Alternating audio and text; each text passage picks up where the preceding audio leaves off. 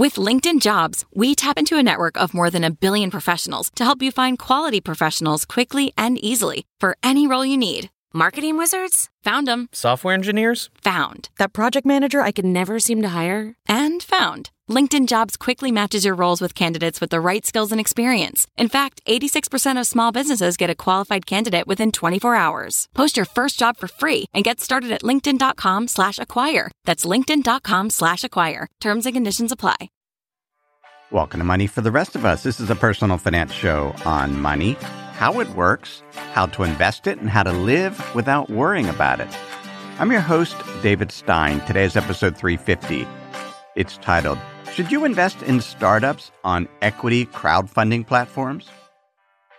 I recently got an email from a new member of Money for the Rest of Us Plus.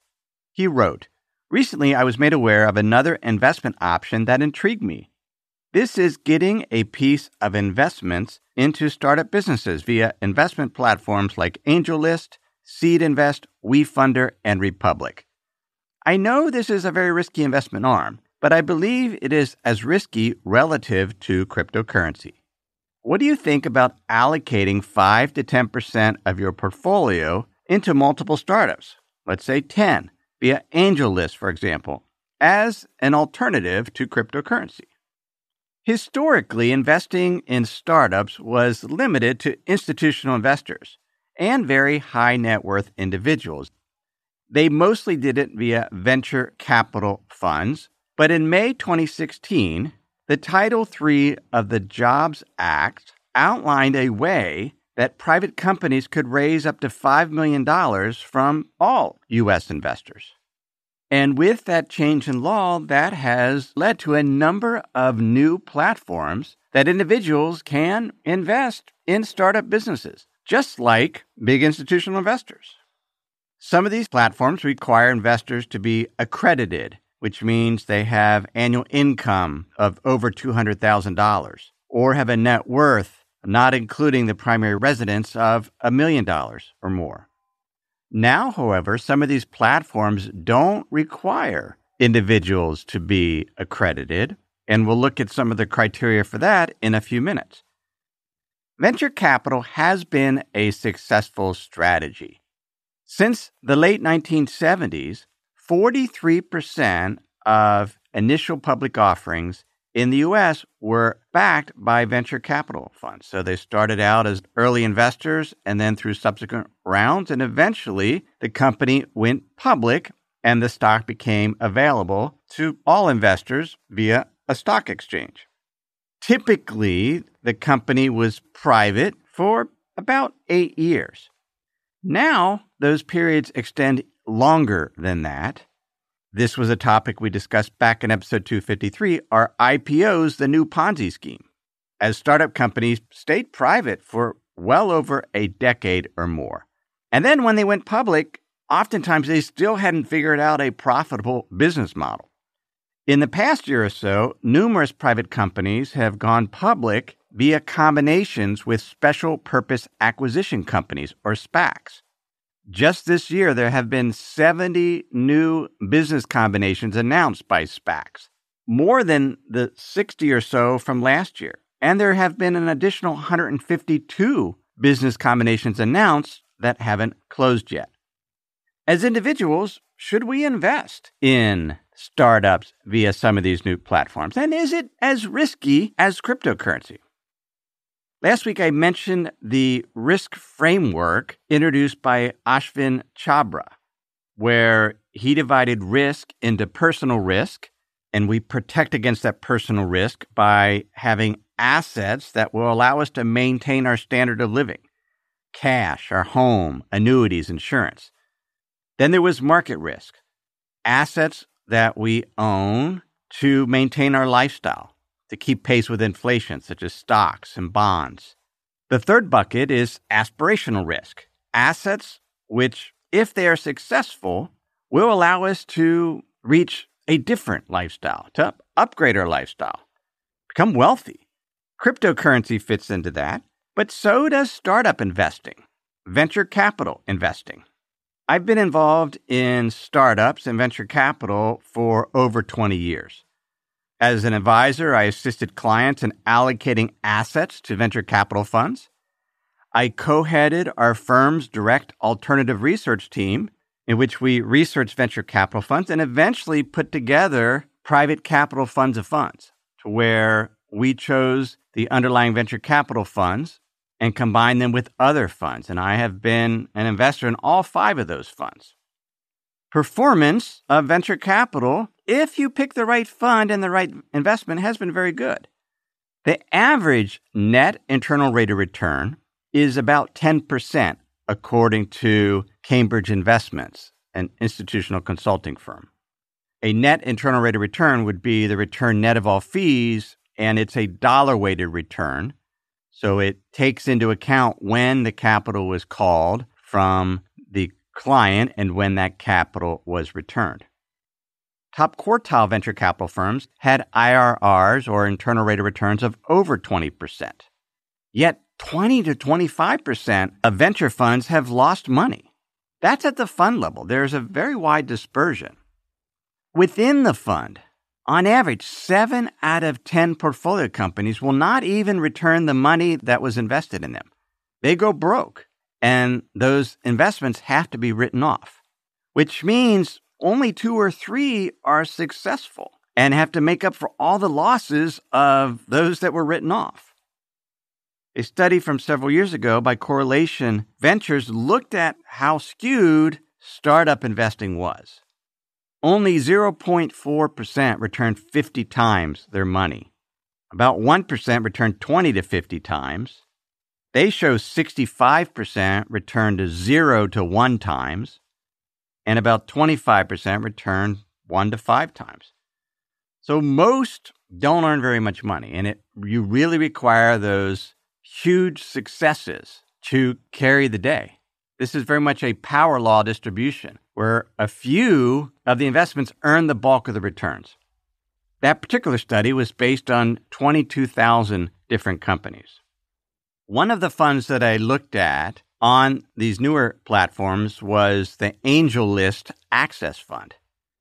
And in their documents, they say that investors should expect that only 5% or less of the companies in the fund will produce significant risk adjusted returns.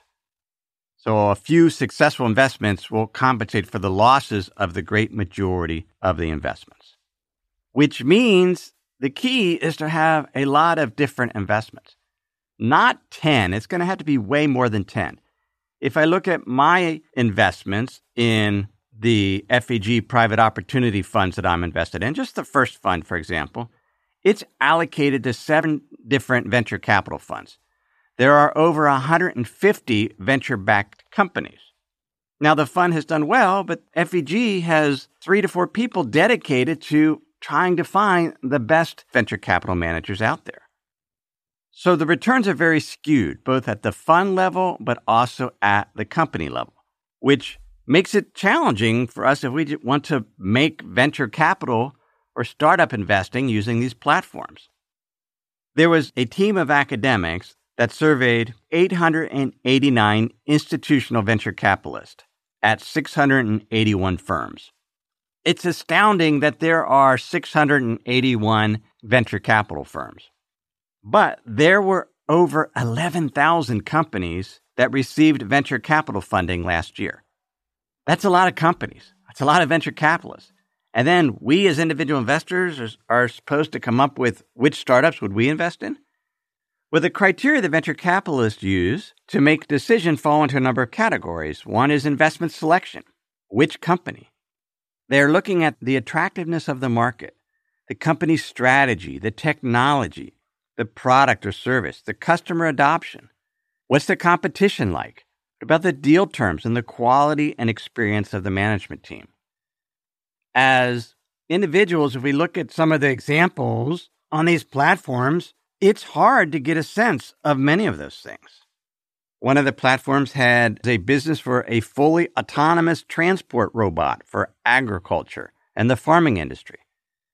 Another was a platform to make modern financial planning and wealth management tools accessible to everyone The second one seems more doable, yet this was a company that hadn't earned any revenue yet. You don't know what the tools are going to be. Probably don't really get a good sense of the management team because a lot of these things are just ideas. These are seed investments, they're brand new. But that's the criteria to look at. And then we need to look at the valuation and the deal structure. One of the challenging things for venture capital investors is, like many asset classes, the amount being paid for these companies is getting more and more expensive, particularly for those companies that are in their later rounds of financing. They're getting additional capital. So they actually show some revenue, they show some promise. The amount that's paid for what's known as the Series C round, so not the last round before the initial public offering, last year in 2020 was four times the amount paid back in 2014. The amount paid for Series D financing rounds in 2020 was three times what was paid in 2014. Just in the first quarter of 2021, there have been over 160 financing rounds of over $100 million for each deal. The way that venture capital works compared to public markets is there's not just one single class of common stock. Venture capital backed companies create a new class of equity about every 12 to 24 months, all with different terms. The average large venture capital backed company has eight different share classes. The founders have shares, employees might have a different share, venture capital funds have different shares, mutual funds. So it's very customized. And with different terms, most offer upside potential of if the company does well, if it goes public, but the different share classes will have different levels of downside protection. It could have a guarantee to get some amount of capital back if things don't work out as well. And in the, the subsequent series of rounds, the later rounds, the terms get more favorable for the investors that put money in those rounds. So as a investor in the startup, we'll certainly get diluted, but we also might not get as good of returns as those that invest later on in the cycle. I saw one study that I'll link to in the show notes where they looked at all the different rounds of funding for these larger venture capital backed companies. And they pointed out how confusing it can be to figure out, well, what's the actual valuation because of all the different share classes and different terms.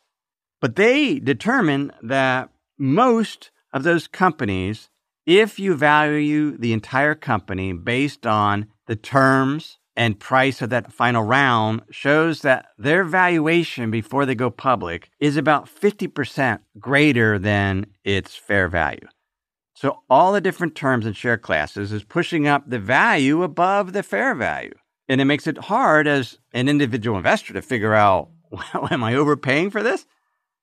And then on these platforms, there's also unique securities. For example, Republic has something called a crowd safe which is a financial instrument where you don't actually have equity in the company. You have a security that potentially you'll get equity if certain things happens, like the company goes public or it gets bought out. And this is to facilitate allowing thousands of investors to participate in this. Before we continue, let me pause and share some words from this week's sponsors. If you're running a new or existing business, I can't think of a better partner than Shopify. Shopify is the global commerce platform that helps you sell at every stage of your business, from the launch of your online shop stage to the first real life store stage, all the way to the do we just hit a million order stage? Shopify's there to help you grow, whether you're selling shipping supplies or clothing. They can help you sell everywhere with their all in one e commerce platform, as well as their in person POS system. Shopify helps you turn browsers into buyers with the internet's best converting checkout up to 36% better compared to other leading commerce platforms. When I order from an online shop and see that they're using Shopify, that gives me a great deal of confidence my order will be correct and arrive in a timely manner. Shopify powers 10% of all e commerce in the US, including Allbirds and Brooklinen, and entrepreneurs of every size across 175 countries. Shopify's award winning help is there to support your success every step of the way. Businesses that grow, grow with Shopify. Sign up for a $1 per month trial period at shopify.com slash David. All lowercase. Go to shopify.com slash David now to grow your business, no matter what stage you're in. Shopify.com slash David. Sometimes it's just nice to sit back, relax, maybe even take a nap. That's not what you want your money to be doing. You want it to be working hard for you, earning interest, generating returns. That's where the Betterment Automated Investing and Savings app can help. Betterment's technology gives you advanced tools that are built to help you maximize returns. They have diversified portfolios of low cost ETFs that have been constructed by experts, high yield cash accounts where your money can earn 11 times the national average, and automated investing technology like automated rebalancing. These tools can help you reach your savings and investing goals.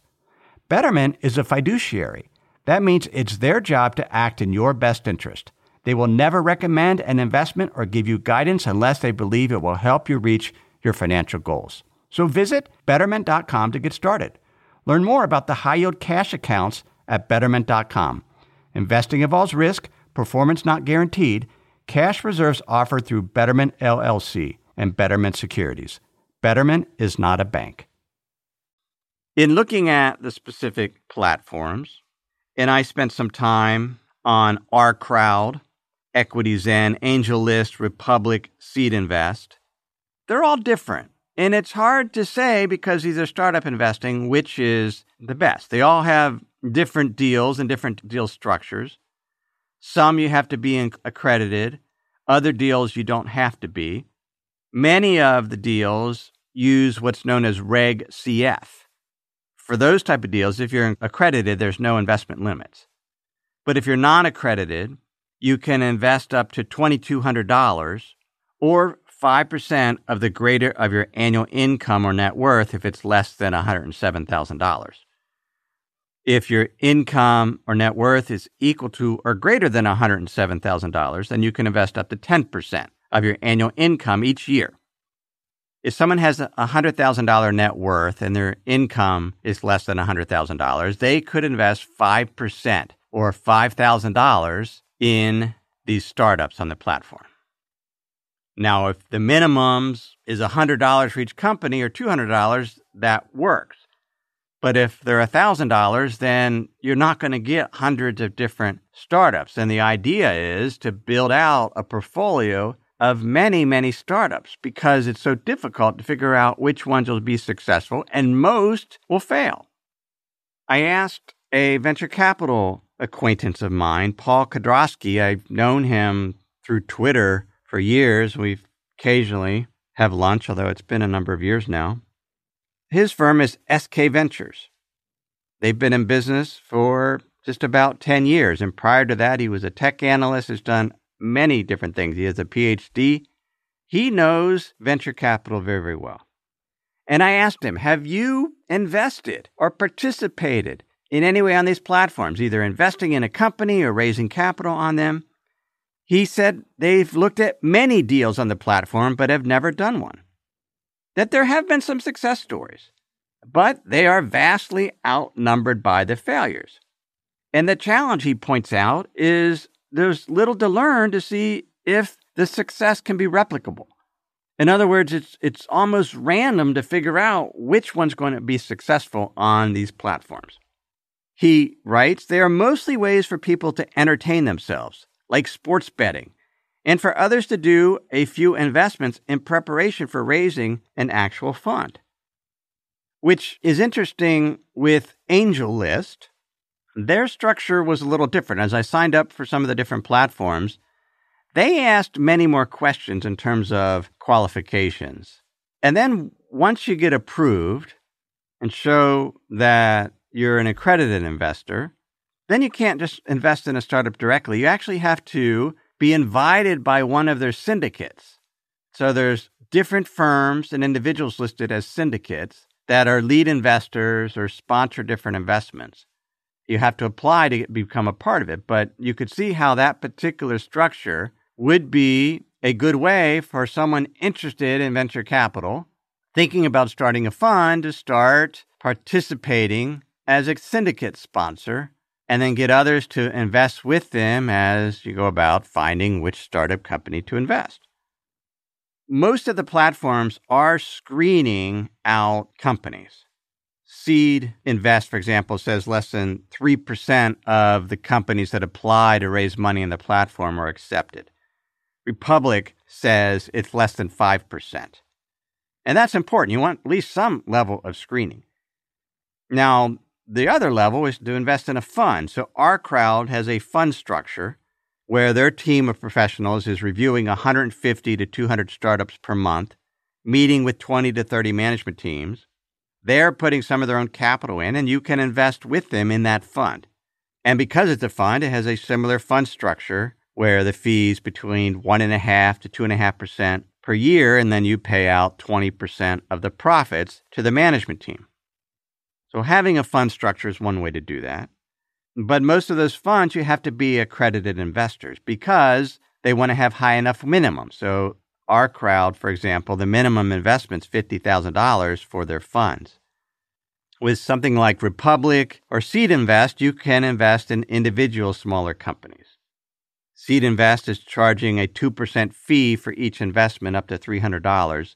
Republic doesn't charge any fee. They're charging fees to companies that want to raise money on the platform at the end of the day, it's a little confusing because there's so many different platforms, and I have a hard time judging if any one platform is better than another. We want the platform to at least be screening, but more than anything, we want to be able to invest in as many startups as possible because this is a numbers game. Abe Othman, he's head of data science at AngelList, published a paper where he found indexing venture capital made the most sense especially for these seed stage companies, these early stage companies. He describes indexing as putting money into every credible deal. Instead of trying to figure out which one will be successful, invest in as many as possible. And the reason why that works, and, and they found in their 10 year investment window for their study that this indexing approach, putting money in every credible deal, beat 90 to 95% on the investors on their platform that were trying to pick deals. What Othman found out is in investing, let's say public market investing, if you just add more stocks to your portfolio, it doesn't increase the expected return. But in an environment where there's such a skewed distribution and a very small percentage return 10 to 50 times the amount of capital invested, by putting money in more deals you're more likely to pick one of those huge winners. And so it needs to be not 10 companies, ideally hundreds of companies. I mentioned the one fund I am invested in has 150 startups, but I'm in five different funds. So in that case, it is hundreds of companies. And that's really what it takes to be successful, especially at our individual level in startup investing. As many deals as possible but again, that takes time. Now, one of the good things is some of the platforms, such as SeedInvest, has an automated investment platform where you can put $200 in each deal and they'll just they'll spread them out among all the different deals. That intuitively makes more sense to me, especially given most of these companies have no revenue. There's still ideas in the making, trying to flesh them out. There's so much uncertainty in terms of how it will work out just from a business standpoint, not to mention, will they be able to raise additional capital going forward? What will the exit strategy be? Will they get bought out? Will they go public? I think venture capital or startup investing is potentially riskier than cryptocurrency if we're focusing on the big cryptocurrencies such as Bitcoin and Ethereum because they have already been around for a number of years. Yes, you could lose all your money in those, and that is a possibility. But I would suggest you're less likely to lose all your money in Bitcoin than you would picking some random startup company. Now, if your approach to cryptocurrency is to purchase every token or coin that comes out, then that's probably similar to venture capital. Some may work out, some may not. But the approach is similar in that you own a number of different coins, and that's that's the approach that I have taken with cryptocurrency. Most of my speculation is in Bitcoin, Ethereum, but then I have these smaller coins that I assume most will not work out. But it's not a hundred, a dozen or less. So in some ways, I should probably go buy more cryptocurrency. Bottom line is venture capital, startup investing is aspirational risk. Only invest money that you're willing to lose. The platforms do a very good job warning investors that this is risky. You will probably lose your money because most do. And it's important to recognize that. And that's where it becomes, in some ways, like entertainment. But I would not let it be the workhorse of my investment portfolio. Focus on diversifying asset classes, which return drivers that have some cash flow that aren't just starting their business, but you can participate in the growth of the economy over time and diversify and index that way for your market based investing. And then, yes, you could allocate 5 to 10% of your portfolio to startups, as many as possible. And hopefully, a few will work out and can be incredibly successful. That then is episode 350. Thanks for listening to the episode. If you'd like to learn more about investing, there's two ways I can help with that. First, consider joining my weekly email newsletter, The Insider's Guide. It's where I share the links to the research that was used to prepare that week's episode. It's also where I share an essay on money, investing, and economy. The newsletter is something I'm really working on improving to make it more valuable to you, and you can sign up for that at moneyfortherestofus.com.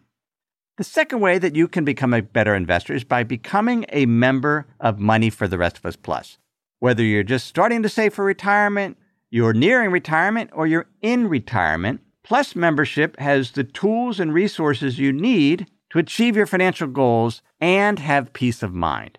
With Plus membership, you get access to a proven investment approach and expert portfolio insights delivered in a clear and concise style you can understand.